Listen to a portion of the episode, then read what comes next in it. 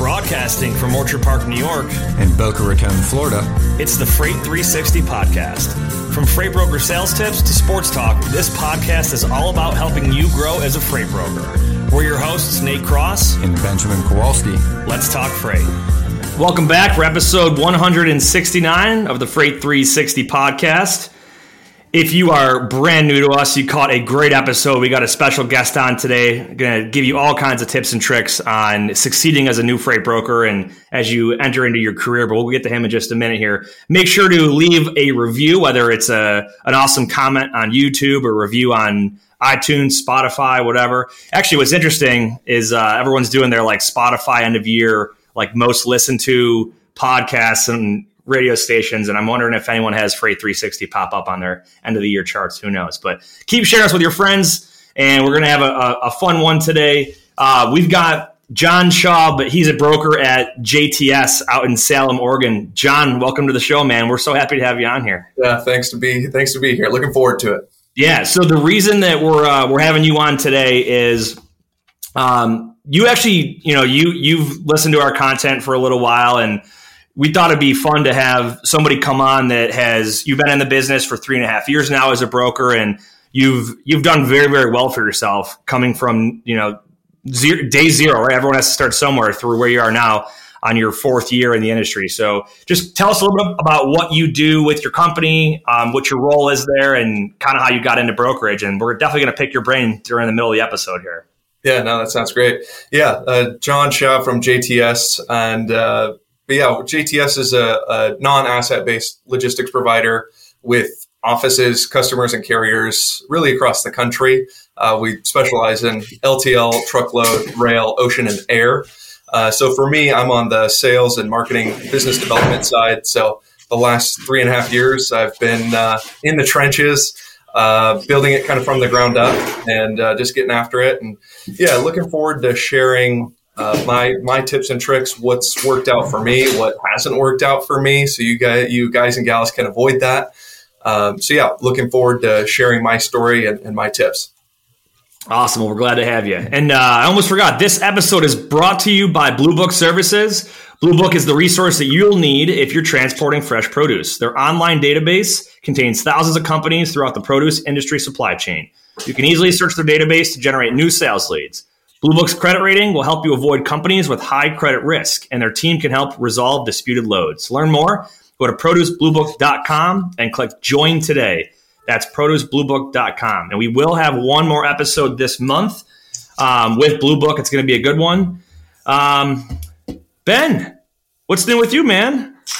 Much, man. Enjoying the beautiful weather down here. It's finally gotten really nice and spent the weekend going to different parks, actually. Like literally spent the entire weekend just outside playing at parks with Ava. There you go. Actually, Good just time. last night, I booked my um, spring part of my spring break travels to Florida. So, like, I like to go down and visit my parents and stuff and get away out of the Buffalo cold weather. And we're, I'm going to be down in Florida for probably half the month of April. Um, little work, little play, but I'm going to be doing. I think I'm I'm doing a week in like the Palm Beach area, and then a week up towards my folks in the Fort Pierce, uh, Port St. Lucie area. So I'll we'll be doing a we'll have to be doing a um, in person podcast episode in the spring like we did earlier this year. So Oh yeah, maybe we'll do it from the golf course this year. there you go. It'll be uh, a four hour, four and a half hour long Yeah. podcast episode with play by play of uh, all 18 holes. So, um, well, let's hit on sports. I'm going to start off here because we're actually we're recording early in the week here. It's a it's a Monday, so if you're if you're watching this, um, it's going to be four days. Or if you're listening to this the, on Friday, it's four, we, four days ago we recorded this. But as of right now, and it won't change before Friday, the Buffalo Bills are now number one in the AFC conference. So I'm, I'm pretty excited. The um, the Bengals took down the Chiefs uh, Sunday night football, and or actually that was afternoon. It was like 4:30 game Eastern. But um, Joe Burrow has not lost a single game to the Chiefs. I love I love it as a Bills fan. Um, the Dolphins lost by a couple scores. The Jets lost. Um, and did any of you guys watch the Cowboys game last night by any chance? No, I didn't. They the Cowboys put up 33 points in the fourth quarter. They won like 50 I don't know, 53 or something to Wow. Like, yeah, it was it was nuts. It was the second most points scored in the fourth quarter in, in NFL history, like in the hundred years plus Yeah. of recorded football stats. So yeah, and obviously the the Bills had a nice win over New England on uh, Thursday night football by 14 points. My I got my scoreboard over here. It's not updated yet, but we'll get it updated. So that's my NFL news right there. The Bills got the Jets this coming weekend, followed by Miami the next weekend. So it's really good stuff for the AFC East and the AFC in general. The Bills control their own destiny, but hey, any given Sunday, any team could win. Um, I didn't watch the Steelers. How'd they do, Ben? They won. They beat Atlanta. Um, pretty close Oh, game. But uh, yeah, they pulled out the win. I wish we could have got one of the terrible losses back. Would be almost at 500. I think five and seven right now. But is what it is. It's looking looking a hell of a lot more positive than it did a few months ago. So Yeah. Oh, for sure. For sure. So, John, uh, I asked you before we started recording about who your team is. And I, I know you said a lot of folks in the Northwest are Seattle fans, but you're a bigger Oregon Ducks fan, right? Yeah, well, uh, I mean, important note on the Seahawks. That was a, a great come uh, end of the game drive to come back and beat the Rams, and Geno has definitely surprised us all, but uh, He surprised everybody. he surprised everyone. Uh, but yeah, no. To, to your point, yeah, big Duck fan. It's uh, it's been a season full of ebbs and flows. It. Uh, I don't like to talk about Georgia. That was quite uh, an embarrassment at the beginning of the season, but uh, and then to lose to you know Washington and then Oregon State, it's it's been pretty brutal. But we have a, a spectacular team, but yet it's been a rough season. So one of the things I thought was cool about Oregon, well, I always think they have like cool uniforms, right? But I didn't realize, is it the the Under Armour? Like the guy that started Under Armour was like a Ducks. Nike, Nike. Nike. Oh, it's Nike? Yeah, so Phil Knight was a graduate of U of O uh, back in the seventies, uh, and he was the one um, with like Tinker Hatfield and a couple other uh, people. They created Nike, and it was some uh, graphic design student that created the logo, and he paid her like ten dollars or something really low for that symbol for that logo, and yeah, I mean now it's Would they have like a different uniform every week, don't they? oh yeah, oh yeah. It's pretty cool. That's It's good pretty- stuff. The other thing that's interesting about your area, and this is not sports related, but there's like a strangely high density of freight brokers in Oregon. And like Bend, Oregon specifically, I've talked to like a million people that are brokers out there. Is there any any idea, either of you, why there's so many brokers in Oregon? So we're There has uh, to be a big company that started out there or something like that. I have no idea. I'm two and a half, three hours from Central Central Valley, kind of Bend, Oregon area. Um, what I can tell you is the volume freight wise is very low in Bend and the Redmond area, but it's such a desirable place to live. I think uh, coming out of COVID, Bend actually was one of the most popular destinations, kind of moving to locations uh, coming out of COVID. And I think a lot of people started to work remote and they wanted to enjoy all the seasons, have the mountains, have the lakes, have the rivers. Bend has that. It, it's, an, it's an amazing place. So that's probably why you have so many so many uh, broker buddies in that area. Yeah. I just thought it was strange that it's like there's just a very highly dense population of, you know, brokers out there. Yeah. So anyway, um, World Cup, the US uh, lost to what Netherlands over the weekend. And Yeah. uh, so they're done. But I was hoping, you know, you know, always room for USA, right? I guess we just don't have that good of a team right now, but that's all I got. You got anything else on sports, Ben?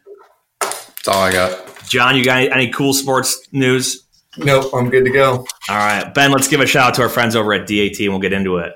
Taking the guesswork out of freight with DAT. The DAT Load Board Network is the largest on demand freight marketplace in North America, connecting freight brokers with available capacity on any lane. Grow your business with tools that allow you to find new business partners, plus, you can quickly qualify and onboard new carriers. And with the industry's leading freight rate data, you can make clear and confident pricing decisions. Check out the show notes for a free month of Power Express or Trucker's Edge. Absolutely. All right, so one of my favorite things to do is to to help people get better at their job as a freight broker. Hence, we have this podcast, right? Um, but I do it in my day to day job, working at Pierce, and I help a lot of our agents with um, either stuff that they have never dealt with before, or if they just want a second opinion on something. Like I've I probably helped three different people out with pricing lanes and dealing with upcoming bids in the last week, and it's it's a lot of fun. And so obviously, Ben, you and I have been putting out a bunch of educational content for years and years now. And that's why, you know, I thought it'd be awesome, John, to have you on and, and kind of hear your story and get another person's perspective on, um, you know, what has worked for you and kind of what you've learned along the way. So this is kind of a little bit of a mix of a success story, but also we're going to pick your brain on, on, you know, what you did that worked and, and, you know, what hasn't worked. So I guess, first of all, how did you get into freight brokerage and did you know what it was before you started? Great question. Nope. Same here. I, I, actually had uh, a couple of my buddies, high school buddies, start working for JTS out of college. And I, I was living out of state, focusing on building a book of business with a different company. And so I didn't think much of it, but what, what, what like career field were you in before? Uh, the fundraising, fundraising okay. industry. Um, but uh, long story short, I ended up at one of their company barbecues because I was friends with a lot of the employees. So it you know it wasn't weird for me to just join. And we were watching a basketball game, I think, and you know having steaks. And um, the week after that, the president of our division, Craig Johansson, invited me into his office and was like, "Hey, what you know what what would?" And we just basically discussed what a role would look like with on you know on his team and kind of the rest is history. I, I jumped onto the team three and a half. It was uh, July of 2019, uh, right before right before COVID, and and uh, the rest is history. I, I, did not know much about brokerage, about logistics and supply chain. I, I remember in college, I took I was a, a marketing marketing major and took business classes. But I remember there was one or two lectures on logistics and supply chain, and that was it. yeah. I did not foresee myself being in this industry, but I sure am grateful to be a part of it now. It fits my personality and my skill set really well. So grateful to be a part of it now. yeah. So you, you made me think about something too. I took a core, I was a business major in college as well. And I took a class, I think it was called like sourcing or strategic sourcing or something like that, where it talked all about um, supply chain and like, how companies would source their materials, but a big chunk of that was on how does it get there, right? Yeah. And how, you know where is it stored, but how does it get there? Because that's where transportation came in. And I, you know, I learned about like the hub and spoke model, which is big in LTL, and um, also in regional carriers. But we also talked about um, 3PL. And I never heard the word brokerage before, but I heard the term third party logistics or 3PL, which is an intermediary between multiple parties and then I got into trucking in the LTL world and um, into brokerage. But it's funny how like to this day, and we've talked about it before. Like I'll tell somebody I work in bro- freight brokerage, and they're like, "Huh? Like broker? Broker sounds like a, a stock broker or like a mortgage broker, but a freight broker." So yeah. yeah.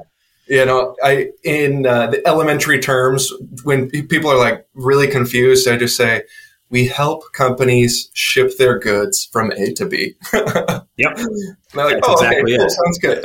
I had I had some family in town over the weekend. Same thing. Uh, the, the one of the husbands was like, "So what do you do for a living?" I was like, "Oh, I'm in shipping." And he's like, "What?" I'm like, "I'm in between the companies that ship the things and the trucks that move it." Basically, I'm yeah. like, "That's I'm like it's the quickest way because most people." And same thing, like I, I I think I literally found out about it when I got recruited at like 36 years old. I had no clue, never had a class on it, nothing at all. Like, I don't even think there was anyone offered at the University of Pittsburgh when I kind of went through there. Like, nothing on inventory, and that's about it. And that was because of accounting.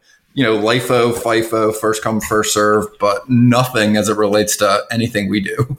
I remember, like in accounting, you we had terms like freight on board or like FOB origin, FOB destination, but we didn't really talk about it much. But supply chain in college has gotten so prevalent in the last like decade.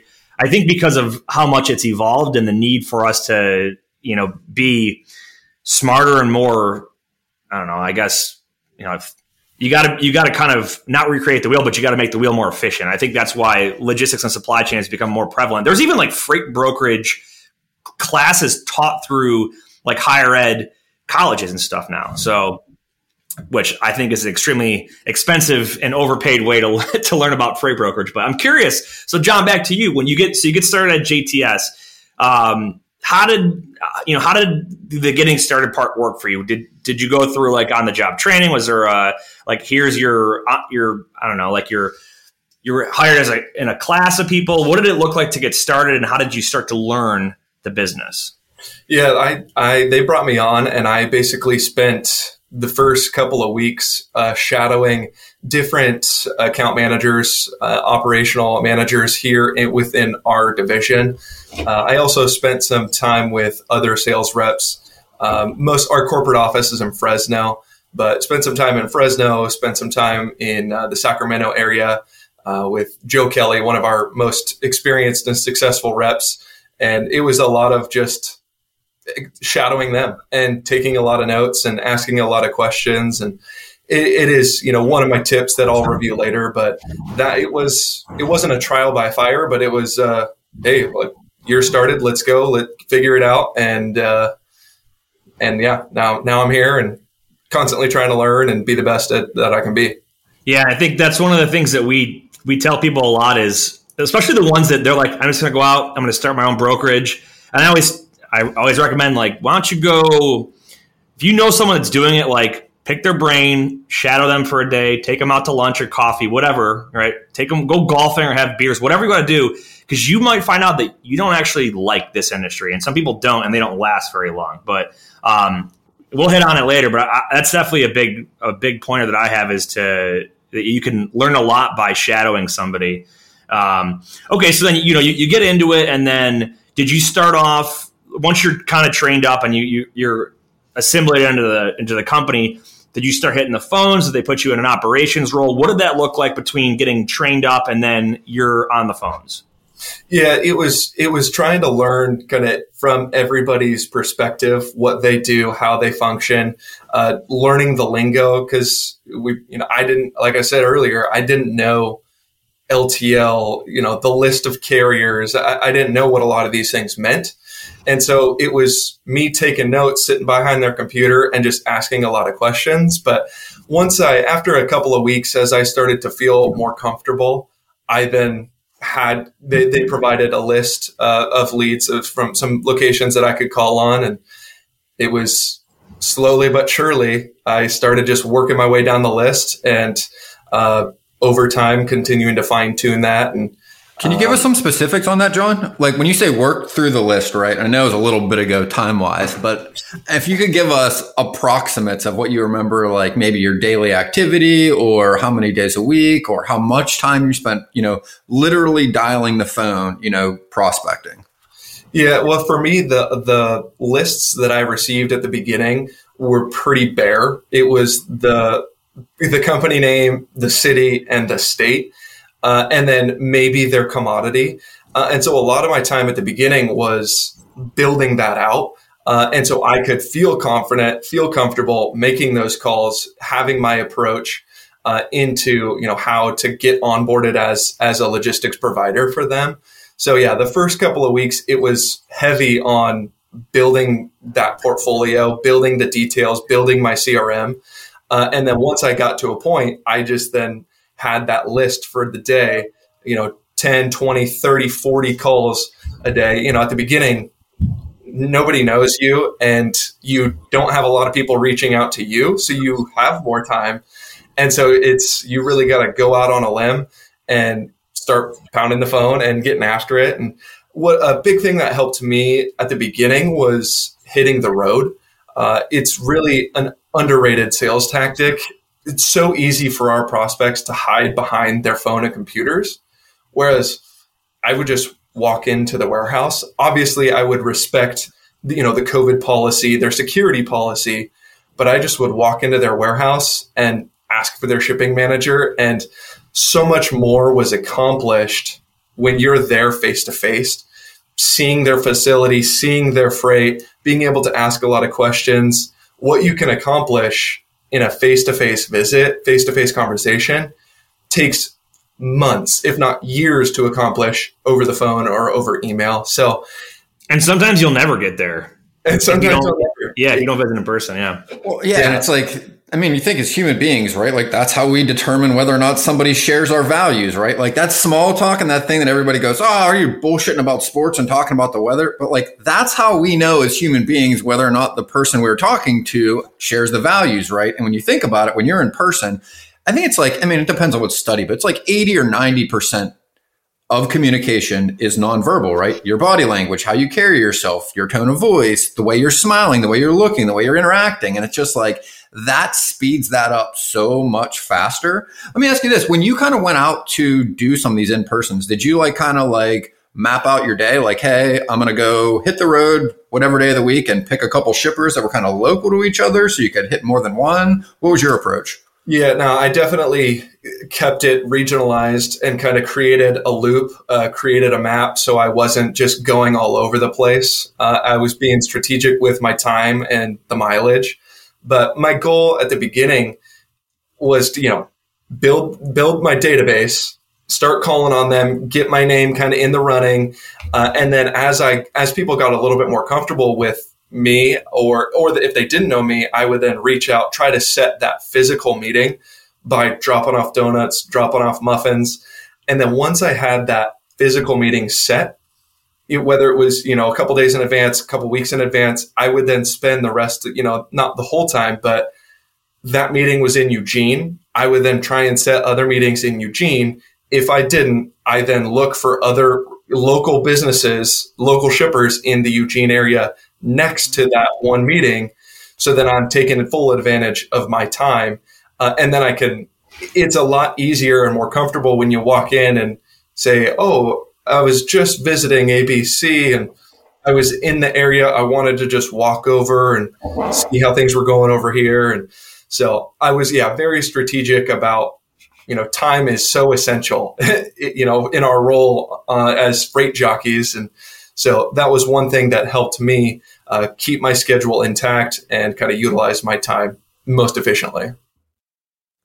Yeah, I think so. I want to go back to your how you you were given a list of you know company name, city, state. Um, there are, you know, if you're if you work at a small company or you're starting your own brokerage, you don't even have that. But then you get the people on the other end of the spectrum where they go and they've got a massive database where they, they're given like contact name, phone number. They've got notes from a previous rep and all that. But you started with basically nothing. Is kind of where I put you on that spectrum, and you had to spend a lot of time taking um, all the holes in that database and filling them in, right? All right. So I know that here's the name of the company, where they're located, and maybe what they ship. But I got to find out a phone number. I got to figure out when they're open. I got, I got to figure out are they full truckload or LTL. I got to figure out who the traffic department is led by and all kinds of stuff like that. And that's why Ben, you and I always preach that you want to focus that time as one task, right? We're not figuring that all out and then making a phone call. Figure out the next one, make a phone call.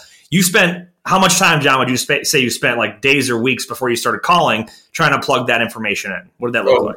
Weeks. Okay. Weeks. Yep. And a big thing for a big thing for beginners is momentum. When you start creating your list of prospects, you have this momentum of trying to figure out the contact information, and that was before we had ZoomInfo. So it was a lot more difficult. you're, you're searching company websites and looking for contact info and calling their general number. It, it was a lot more difficult pre ZoomInfo. Um, but you, you just create this momentum of prospecting, prospecting, prospecting, and then you can shift gears into now I'm in the, I've got this momentum of making calls, having conversations, handling pushback, all, you know, and you just kind of work with that momentum. And you get momentum, right? Like in multiple areas, right? It's an either or task. Uh, you know, Nate was just talking about it. It's like if you're doing research, right? Guess what you get better at when you're doing that over and over? Getting better at researching where to find things, where's the quickest place, what does work, what doesn't work, and you're getting better and you're getting momentum in that task, right? And just like you said on the other one, when you're just dialing, you're literally getting that momentum and you're getting used to it. What you said either worked or didn't work. You can adjust it a little bit and you're just moving forward, right? When you mix them together, right? In my head, I always just picture like literal prospecting, like 1850s gold mine. It'd be like, Hey, there's gold up in Nevada. Well, where? Well, I don't know. Okay. Well, dig down three inches, go walk over there, look at a map, walk over there, dig three inches, go walk, talk to this guy. And it's like, you would never get momentum in anything, right? You need to know the lay of the land, get your arms around it, get better at it, and then you switch between the tasks. What would you say your, how big was your list of prospects before you started making phone calls? Uh, well, I, when it started, it was probably about 150. Uh, but once I was in that 40 to 50 range of the details were plugged in uh, as far as I knew who I was calling, what I was calling, and what questions I was going to ask. Uh, once I got to that 40, 50 mark, that's when I started to set aside call and kind of outreach time uh, and kind of trying to set those physical meetings and going from there. Yeah, I mean that's pretty pretty in line with what we've seen work and what we preach here. So uh, having like you know people are like, oh, I got a dozen customers in my company or in my uh, neighborhood. I'm just going to go swing by. Or I'm going to call them. It's like, all right, and then what? you know what I mean? So you got to have you got to have a big pot of leads to put in your funnel before you can start that activity. But then you make a great point, John. Then what you've got to do is you've got to have intentionality behind how your day is scheduled, right? There's going to always be the activity of I'm making X amount of phone calls today, but I've got to also spend other time filling up that uh, that sales funnel again with additional new leads. And people are like, well, I'm going to spend all this time finding new companies. But think about it this way right? A lot of your calls are follow up calls. So it's not a brand new lead. You don't need 150 or 200 new companies to call on. A lot of those are, hey, I, you know, I left a voicemail last week or they gave me an objection last month or the guy was busy and told me to call him back tomorrow, right? You have a lot of follow ups where it's easy, right? I already have the information. I've got my notes from my last call. So, um, that's good stuff. So in the, you know, one of the biggest hurdles that we see folks have is in that prospect, you know, in that cold calling phase, right?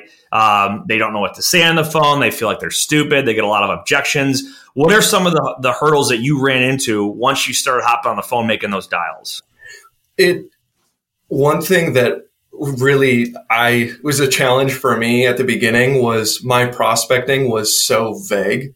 I, I was given that list, but they were all over different commodities, different regions.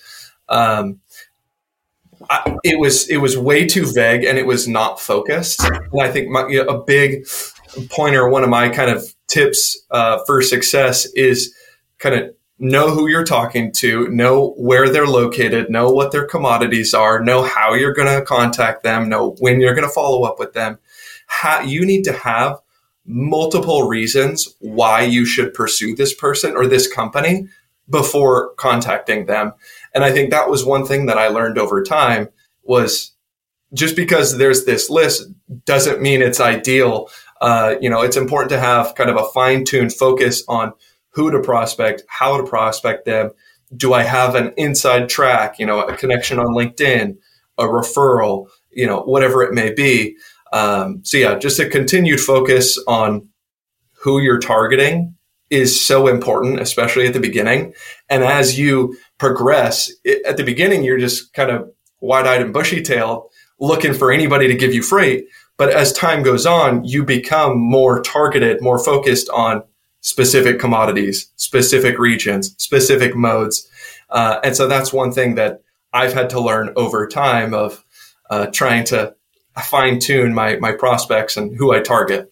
Can you tell us a little more about that? What are some examples that you could maybe share, even if it was, you know, customers you've had that are maybe maybe no longer working with you, or even just vague details of how you went from, you know, spray and pray at everything to a more focused pattern.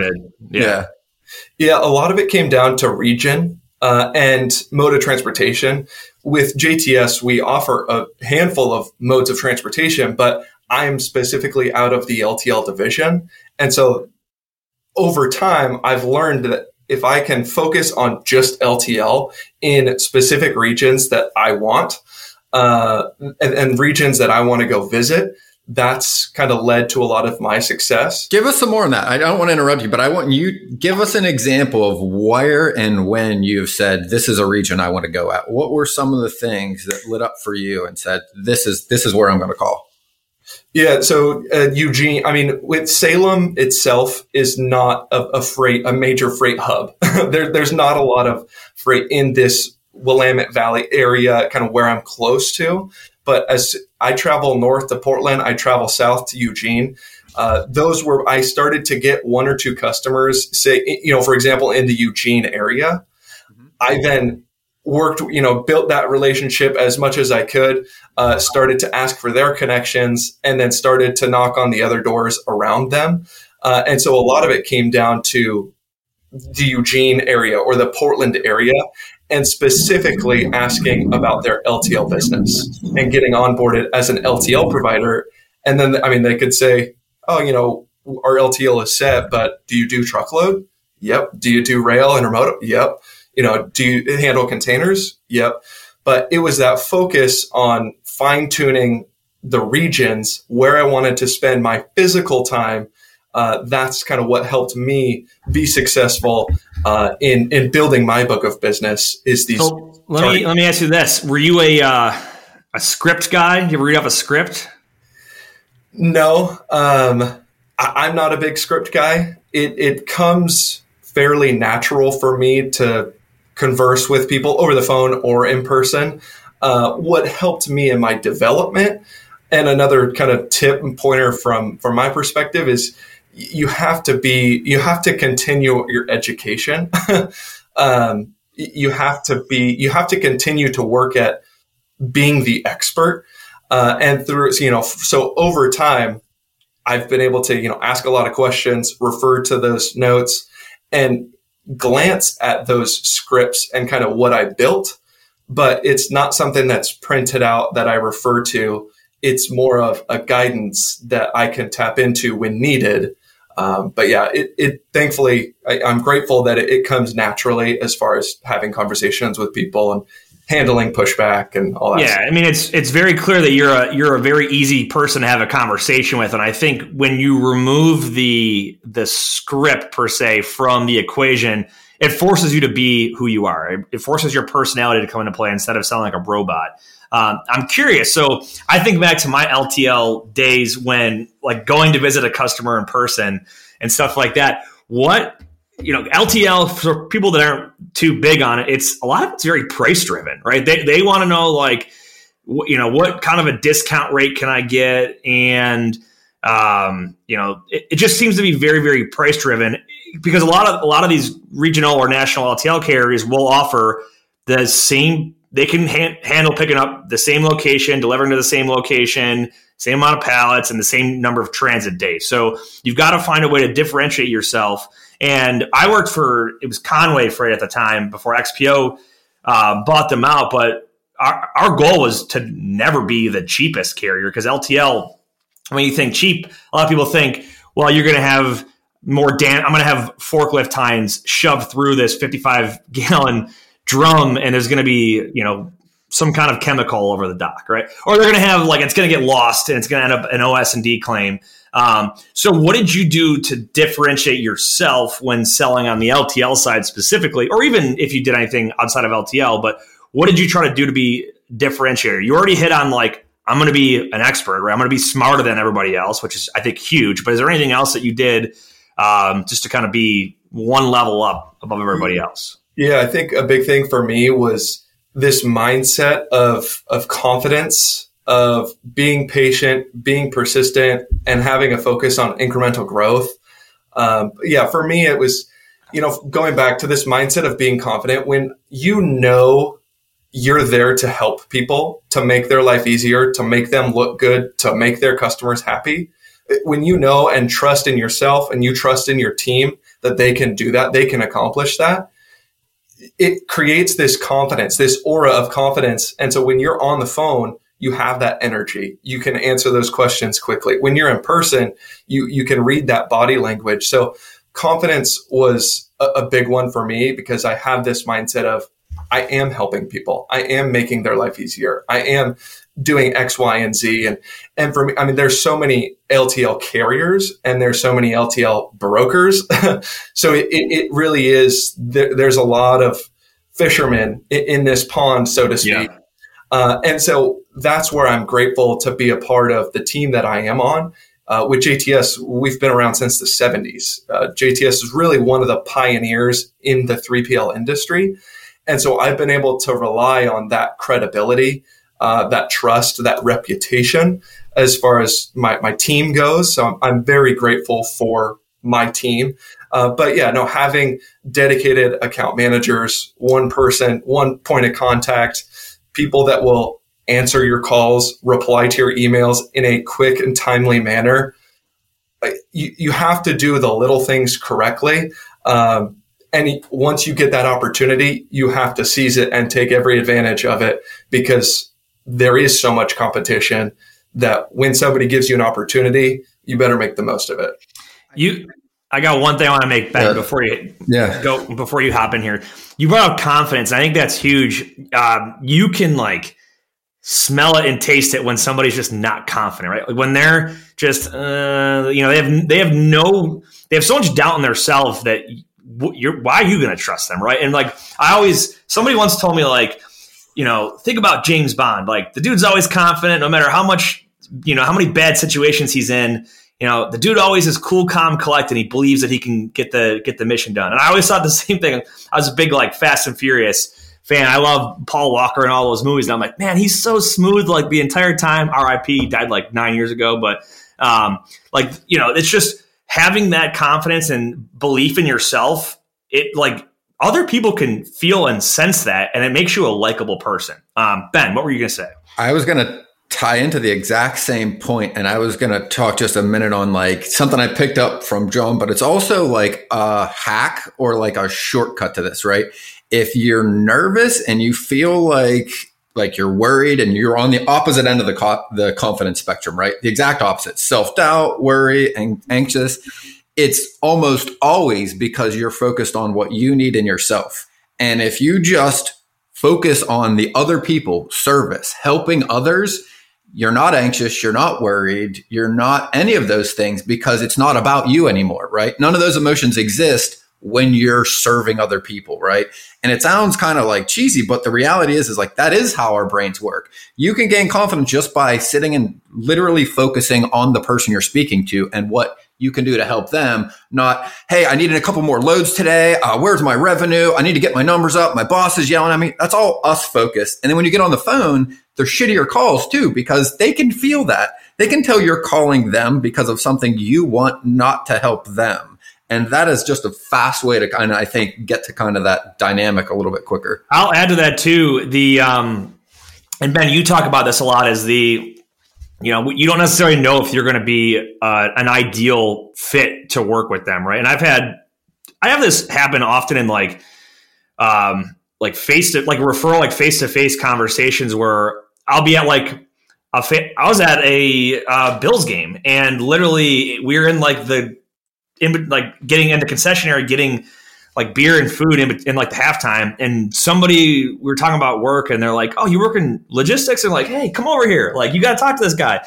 So like, they, you know, and they're like asking like what I do and if we service this and that, and I took it with the mindset of like, "Oh, I don't you know."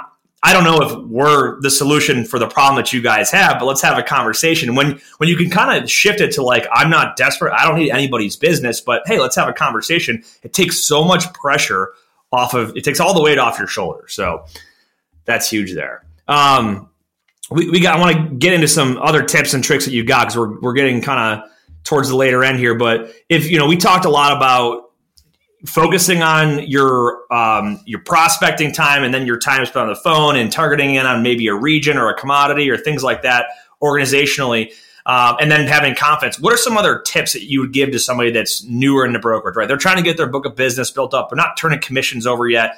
What are what is what is the you know the John tips and tricks or life hacks that you would give out? Free yeah. knowledge here. I, I think it's important that you have a short term and a long term memory.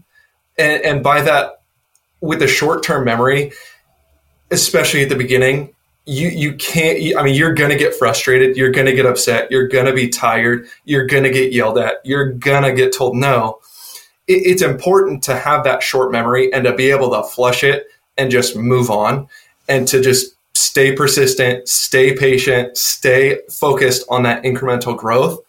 Uh, so yeah, that's the kind of the short term aspect of it. And then as far as the long term aspect for for new li- people in this industry, it it takes a bit to get used to the language, the lingo, and to to sound like an expert. And so it kind of refers back to our previous comments about shadowing Uh, your your team, shadowing the the most successful sales rep in your organization, asking a ton of questions. I share a wall with my mentor and supervisor, Mike Bell.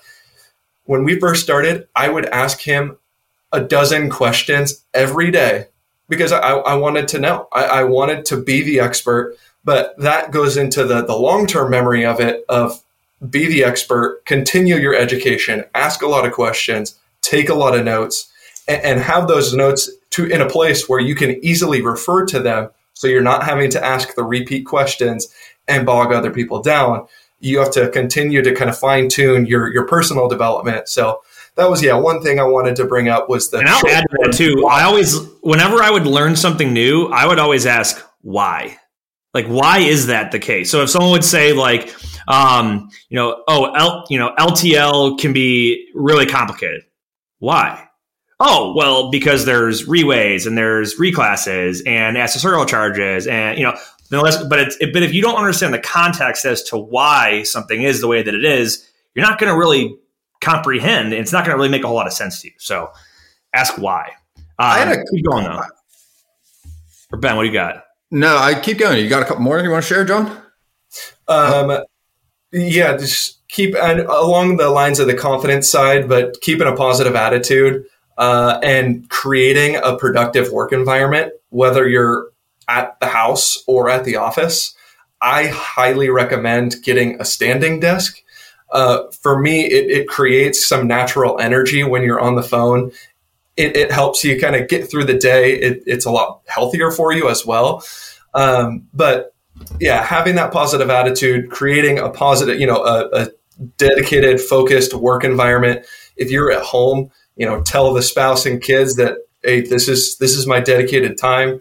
Um, I, I'm all for a work life balance. And so being able to focus and, and get things busted out in a timely manner then just creates that freedom and flexibility later in the evening or, you know, you, so you're not working on the weekends and, and spending 10, 12 hours working.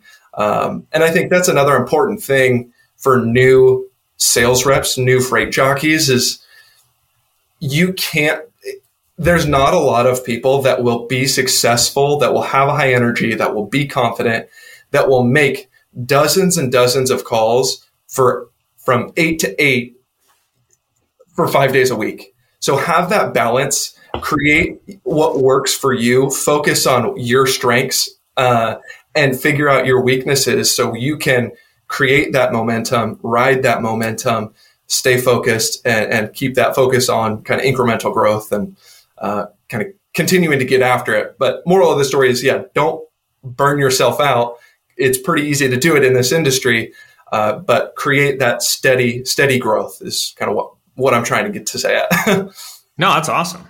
So, how did you find Freight 360? Out of curiosity, it it was a part of me trying to develop on my own. Uh, JTS had some training manuals and some things that I just looked at the web on our own website trying to learn about the company.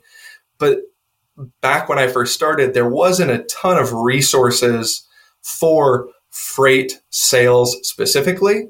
Uh, and that's that's how I came across Freight 360, and that that's a great transition into my another point is Freight 360 and shameless, unbiased opinion. You guys, this is the best resource in my opinion. uh, you guys are experts in you know freight and the sales side of things. Uh, that's why I've been an avid listener since day one. there is other resources out there as well. You, you got Dennis Brown uh, with his Freight Broker Boot Camp and different free trainings on you know podcast, YouTube. Uh, but put that coffee down uh, with Kevin and FreightWaves was another great resource.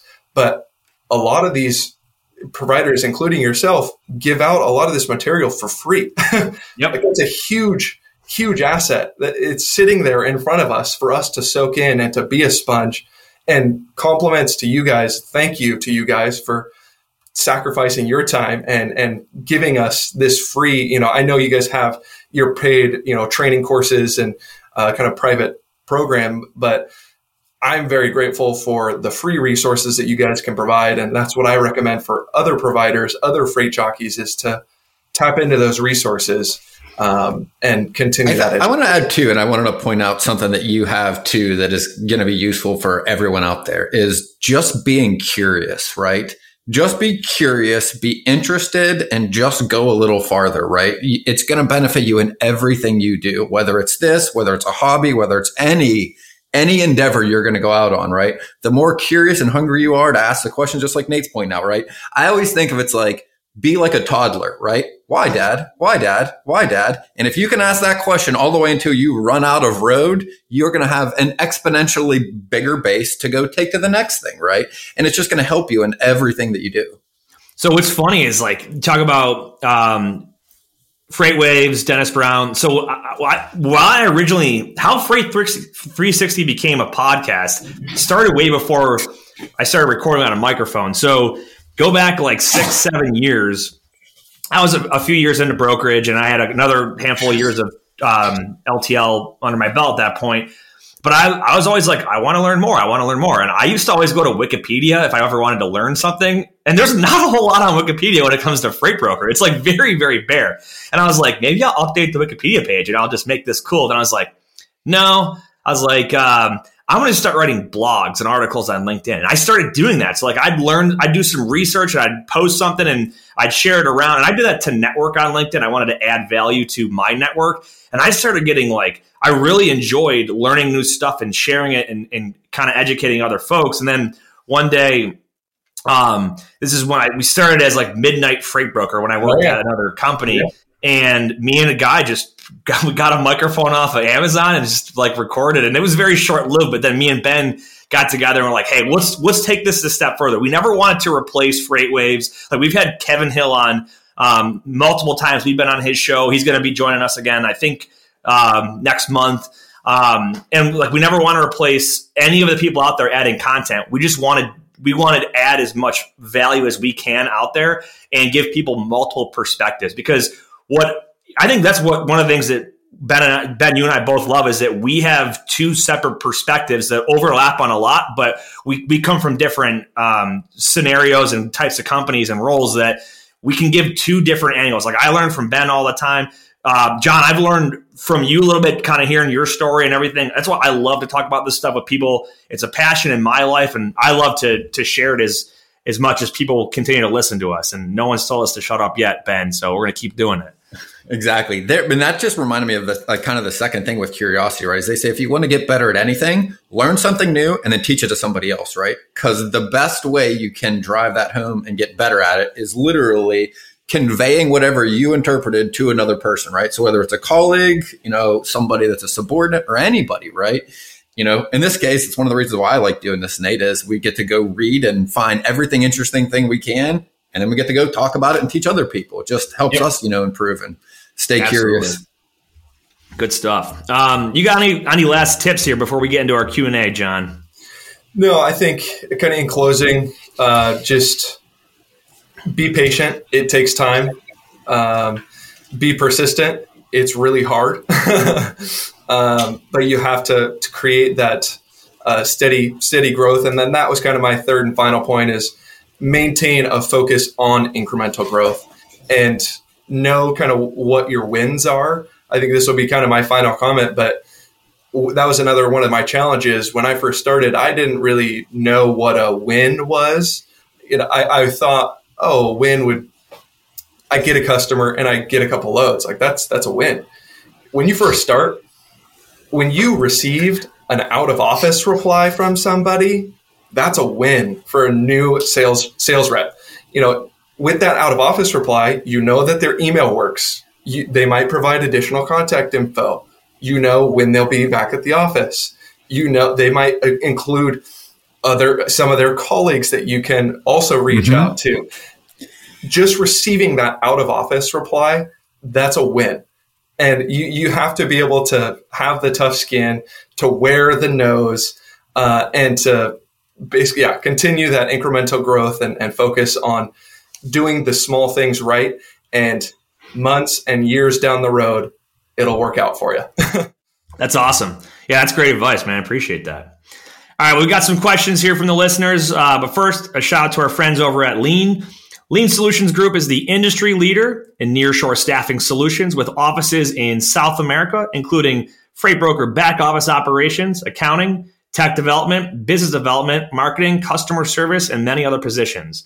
To learn more about the vast solutions that Lean has to offer your freight brokerage or agency, visit them at www.leangroup.com. So if you're growing your agency, you're growing your brokerage, looking to hire more people, uh, the, the, the folks at Lean are great when it comes to operational support, billing support, whatever whatever those roles are that are taking time away from you growing the business. That's what they're great for. So check them out. All right, our first listener question: What are the requirements and commission terms for independent broker agents? Um, so we've talked about this a little bit before. To be an agent, there's really not a whole lot of requirements. Um, maybe one like mo- i mean a lot of agents will agencies will want you to have a book of business is like the only yes. requirement i think is kind of out there it's experience no, maybe yeah there's no like legal you don't need like a certificate or a license or anything like that but yes the the six like ben your company and my company so b2b and uh, pierce um, you know typically not going to take someone that knows nothing about brokerage and, and set them up as an agent.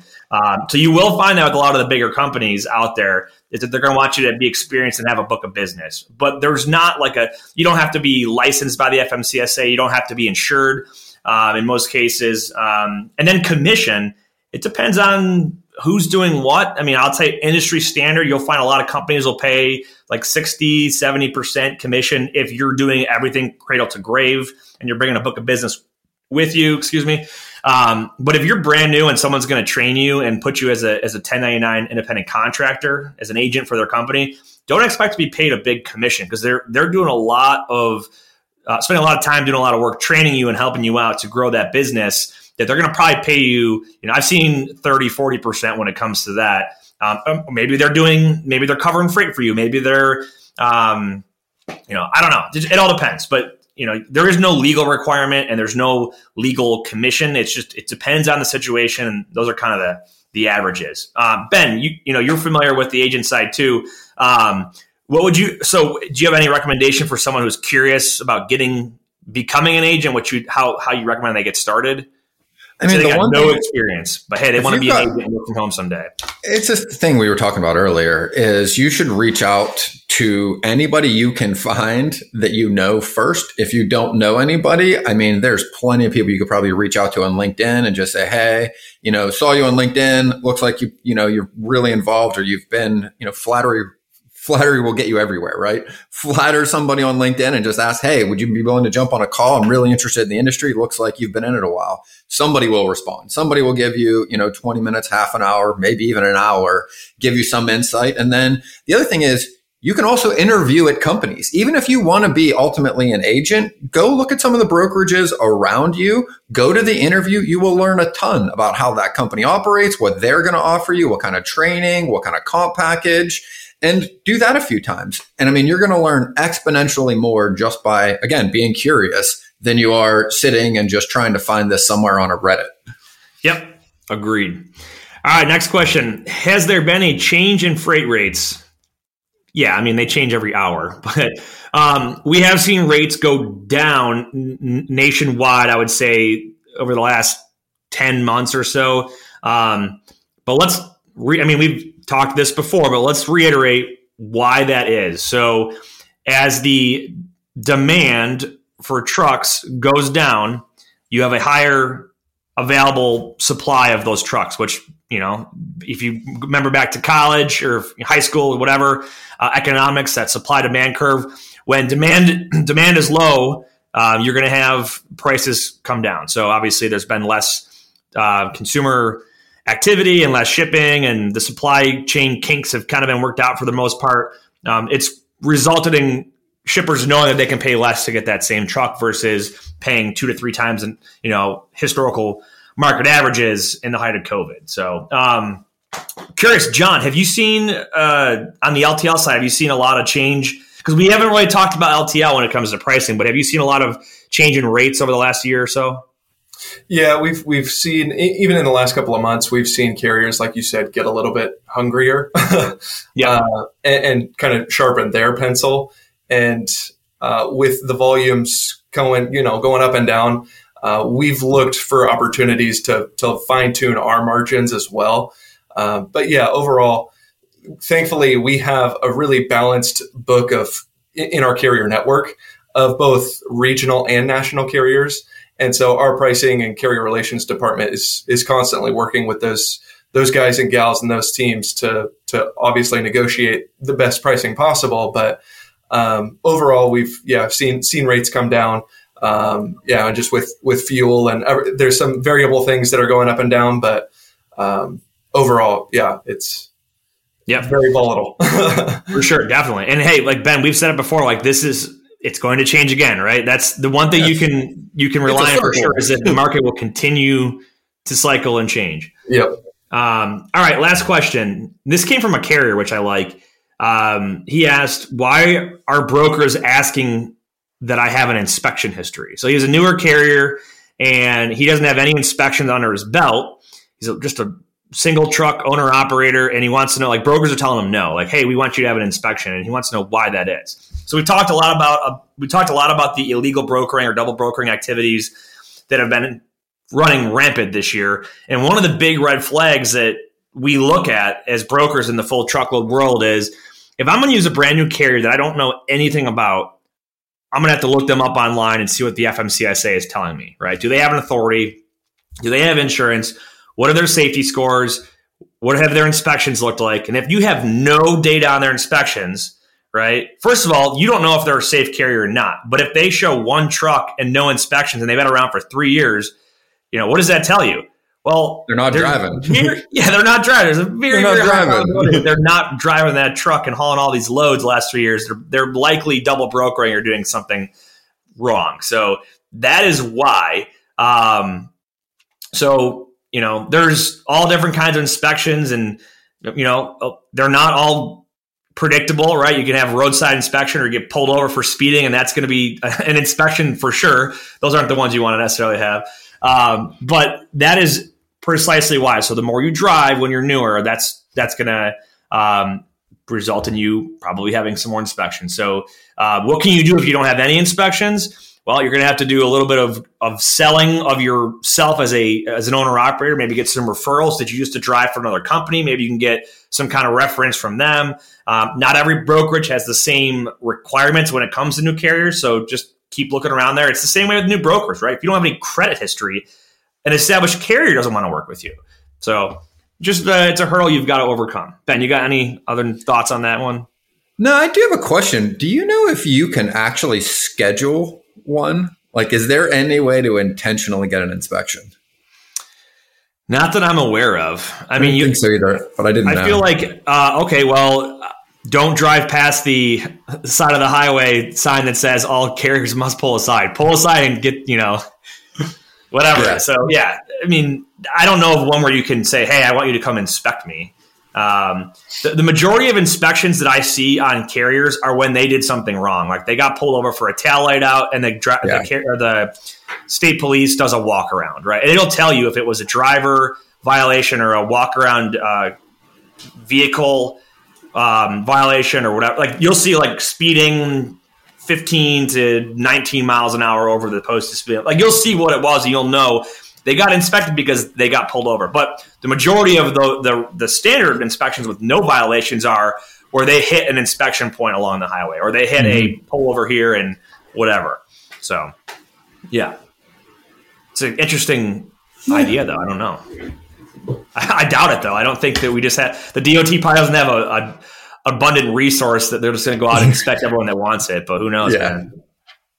So. And it's not some carriers are actively looking for, right? Like, hey, no, they're not. Then, yeah, then you get the you get the trooper that's like, I'm going to find something, right? It's like that whole thing. Like, if you want to find, um, you know, you want to a crime, give me a person and I'll find what they did wrong, right, or whatever it is. Like, you, I, I've heard many of police officers tell stories of like you know they pull somebody over and then they find 10 other things that you know went wrong that they didn't originally intend so someone got pulled pulled over with a tail light out you find out they're drinking and driving or they got a you know three kilos of coke that they're smuggling for the cartel you know i'm making this stuff up but You know, uh, yeah you, I, I imagine you probably don't want it like i'm not gonna i'm not gonna ask uh, new york state to do a multi-point state Yeah. inspection on my car in the middle of the year when it's not required because who knows maybe maybe my treads too thin on my wheels or i don't know like i'm not going to ask to someone to ding me for something wrong if you know if i don't need to but whatever. I digress. All right well good episode. John thanks for coming on and joining us. Um, it's awesome to hear a success story from someone who's who's followed our content and um, congratulations on the success so far. I think you're going to have a great career ahead of you. Um, you got any any last minute thoughts, John? Anything anything you want to say before uh, before we call it a call it a day here? Uh, no, I mean Benjamin, Nate, thanks for having me on. Uh, thanks for letting me share my my story, and appreciate you guys a lot. And uh, looking forward to future future episodes. Awesome. And any of you shippers out there, John Schaub over at JTS, check him out. He's really good at LTL. Uh, good stuff. No, we appreciate having you on, man. It's our pleasure for sure. We love doing stuff like Yeah, this. thanks, guys. Thanks. Ben, what do you got? Whether you believe you can or believe you can't, you're right. And until next time, go Bills. That wraps up this episode of Freight 360. Check out the show notes for links to anything that we've referenced on this episode. And make sure to visit us online at freight360.net to see our entire library of episodes, videos, blogs, and more. And make sure to check us out on Facebook and subscribe to our YouTube channel for daily and weekly tips and content. And if you'd like your question answered on the show, fill out the Contact Us form on our site, and we'll see you next week.